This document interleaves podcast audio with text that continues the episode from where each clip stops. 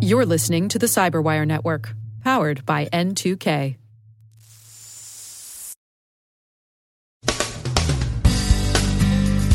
WannaCry is still here. Just ask Honda and the Australian state of Victoria. North America and Europe work to secure their grids against CrashOverride. The U.S. Congress hears testimony about Russian election influence ops. Business email compromise scams hook sophisticated victims. The Queen's speech says that whatever else Brexit may mean, it won't mean a GDPR exit. And what's all this about CISOs and root canals? We didn't know that was an alternative to bearing bad news to the board.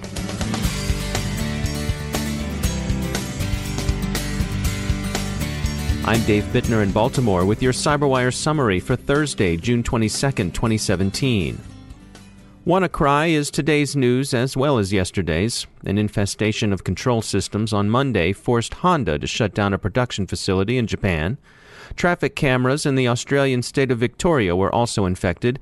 This infestation was traced to a third party contractor's mistake.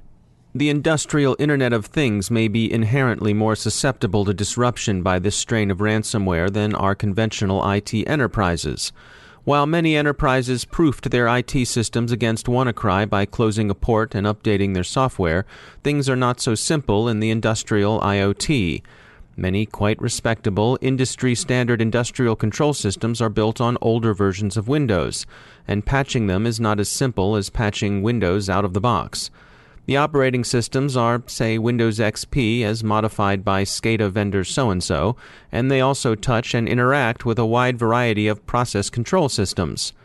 A Kaspersky study reports that industrial control systems are being infected at disturbingly high rates. Kaspersky also says that IoT devices manufactured in Taiwan and Vietnam are often accompanied by malware. The two countries' position as leading producers of low cost IoT devices, particularly cameras and DVRs, makes their manufacturers attractive targets of compromise. CrashOverride and its threat to the power grid is receiving attention at the highest levels of the U.S. government. President Trump has been meeting with senior advisers, both official and unofficial, to develop a defensive response to the threat. The Federal Energy Regulatory Commission is meeting today with representatives of the European Union, Canada, and Mexico on risks to the electrical grid. The U.S. Department of Energy intends to release a study of grid hacking next week. Europe's power industry is also at work on grid defense. In the case of the EU, the most recent developments involve an agreement this week between the European Network for Cybersecurity, ENISA, and the European Network of Transmission System Operators for Electricity, ENTSO E. The two bodies undertake to develop regulations, standards, practices, and protective measures against cyber attack. ENISA will provide the cyber expertise, ENTSO E will contribute the operational knowledge and experience. We are quickly approaching the mid year point for 2017, and one of the issues most experts agreed would be a big one this year is ransomware. And be a big one it has, thanks to high profile attacks like WannaCry. Asaf Cidon is Vice President of Content Security Services at Barracuda Networks, and he shares his outlook on ransomware. In a sense, we are gaining a lot of ground. You know, it's becoming more and more standard in a variety of security solutions. You know, obviously email security, but also other email security solutions like uh, web filters, um, firewalls that you know, uh, various technologies to block ransomware like uh, sandboxing are really becoming a standard, and more and more customers and businesses and even consumers are aware of the problem and, and are taking steps to prevent it. But of course, the attackers are also increasing uh, the attack and the reach of the attack. So, for example, uh, WannaCry was really interesting. The, so the actual uh, ransomware itself was not that exotic. Um, it exploited, you know, vulnerability in the uh, Windows SMB protocol, especially in older versions of um, the Windows operating system. Uh, but what was actually more interesting about it was the fact that it was a worm where once it did infect the network, it would go within the private network of the organization and try to find other computers that it can attack. So, generally speaking, um, you know, the attacks are becoming much more rampant. Um, it's become a very provable and repeatable uh, economic model for the attackers that it's also becoming worse in the sense. So I'd say the threat has gone up, but also the, the defenses have gone up lockstep with it. And as the ransomware threat continues to evolve and, and change along the way, are we seeing uh, the evolution of recommended defenses against it? Yeah. So um, early on, you know, I think the the most common way to defend from ransomware was, you know, endpoint. So, you know, your classic antivirus was, and you know, trying to employ more um, more sophisticated antiviruses that actually look at the behavior of the files, not just at the signatures of the files. Um, and after that, you know, people started going after the actual attack vectors, or in other words, how did this malicious file even get to the endpoint in the first place? And so that's why email protection against ransomware became more and more popular. And finally, we've seen you know an extra layer, which is let's assume that one of these ransomwares could get through. Not every every security system is completely perfect, and people end up clicking on on on various files, and then that's why kind of folks are really focused on the backup side of it uh, to make sure that if you do get, you know, uh, if your files do get hijacked, then you can easily restore. So, so I think we've just seen this evolution of a multi-layer approach where there's technologies now inserted at different layers of the stack to to really make sure that you know to mitigate the problem. So, generally speaking, I'd say for companies that have really gone with this kind of multi-layer approach um, are are pretty immune to ransomware at this point in time. Most of the, most of the hacks we see now around ransomware in the news are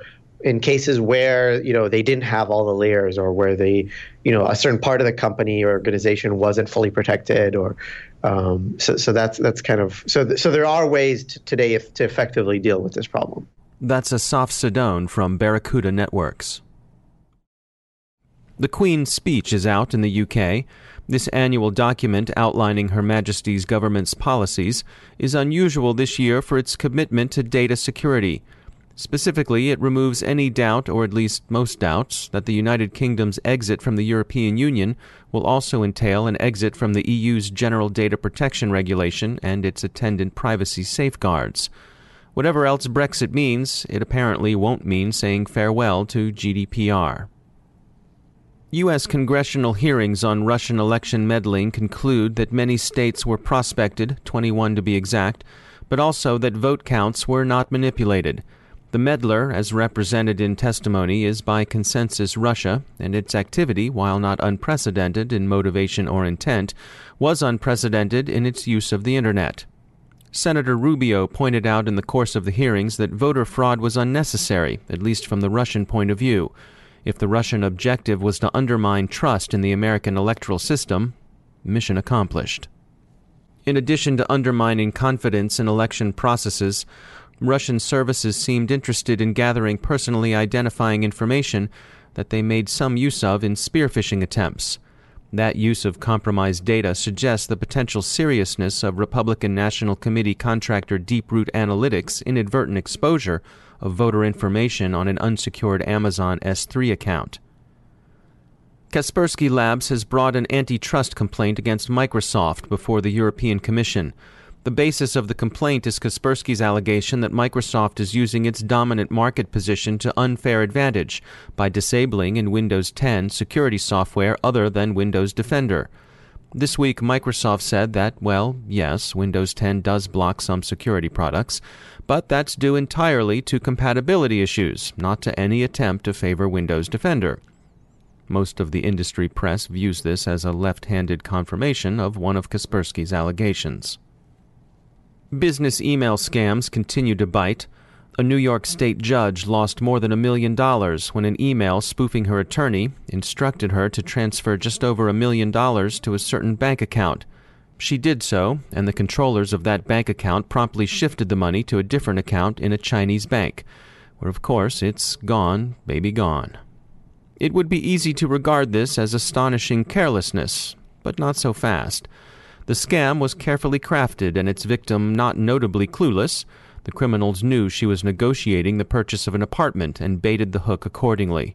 So all who've never fallen for a con feel free to cast the first stone. But we won't.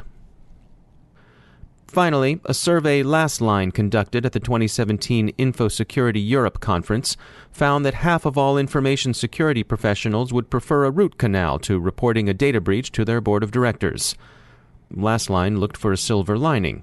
Quote, On a more positive note, it does show that cybersecurity has risen up the board's agenda. End quote. To this, we say to security professionals, come on, it's not that bad. We saw CISO communication with the board modeled Tuesday at SINET's Innovation Summit, and it didn't look bad at all. Of course, a little Novocaine couldn't hurt, or laughing gas.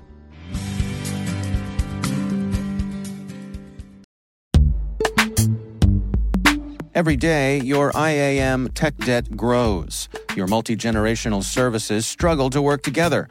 Building an identity fabric can fix this. It makes all your identity tooling stronger and allows you to connect any app to any service you want to use with zero coding, zero maintenance, and zero app downtime. Strata's identity orchestration platform separates the identity logic from your applications so you can optimize existing IAM tools and manage them in a single control plane. Now, every vendor, standard, and architecture work together. In short, building your identity fabric means you can secure your non standard apps, keep your complex access policies, retire outdated IDPs, and modernize in record time. So build your fabric with Strata Identity and get rid of tech debt for good. Visit strata.io slash cyberwire, share your identity priorities, and receive a pair of AirPods Pro. Offer valid for organizations over 5,000 employees. Connect today at strata.io slash cyberwire.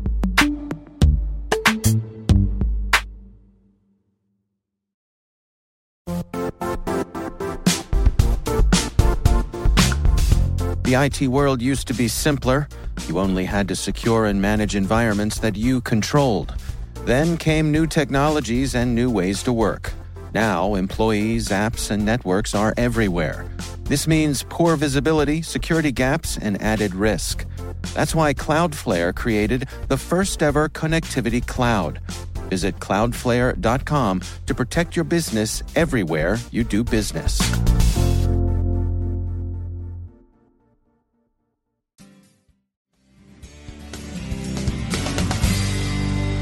Joining me once again is Joe Carrigan. He's from the Johns Hopkins University Information Security Institute. Joe, welcome back. Hey, um, thanks, Dave.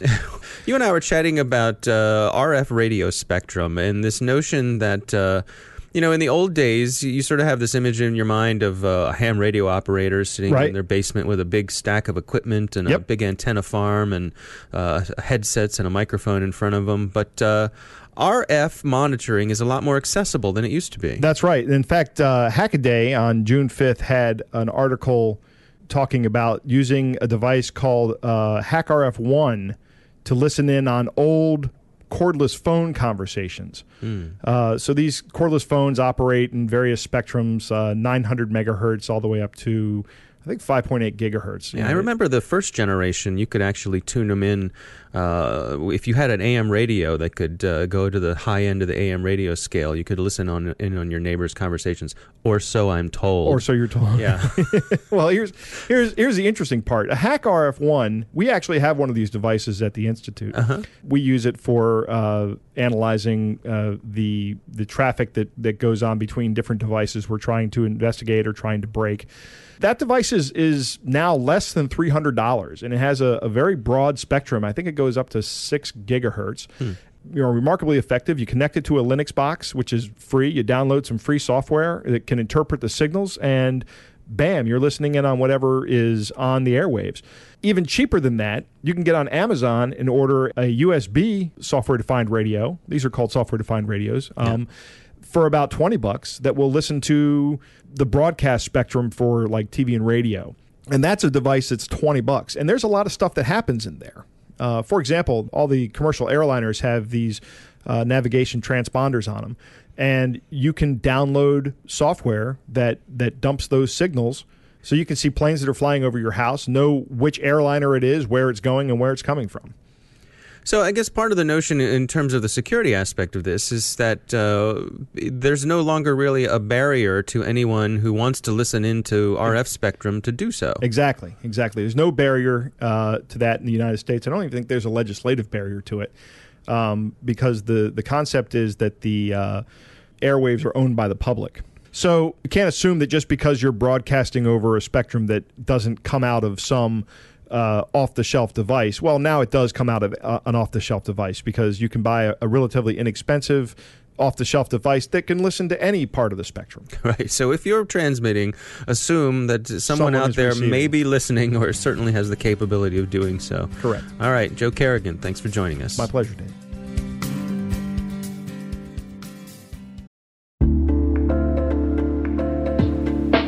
Are lengthy security reviews pulling attention away from your security program?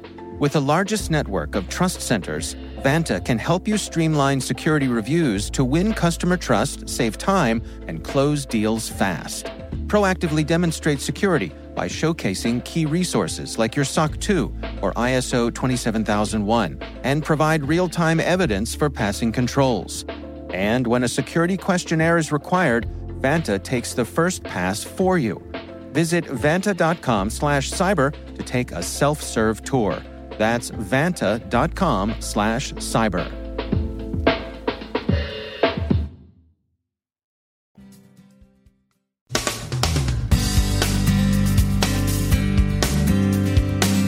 And that's the Cyberwire. We are proudly produced in Maryland by our talented team of editors and producers. I'm Dave Bittner. Thanks for listening.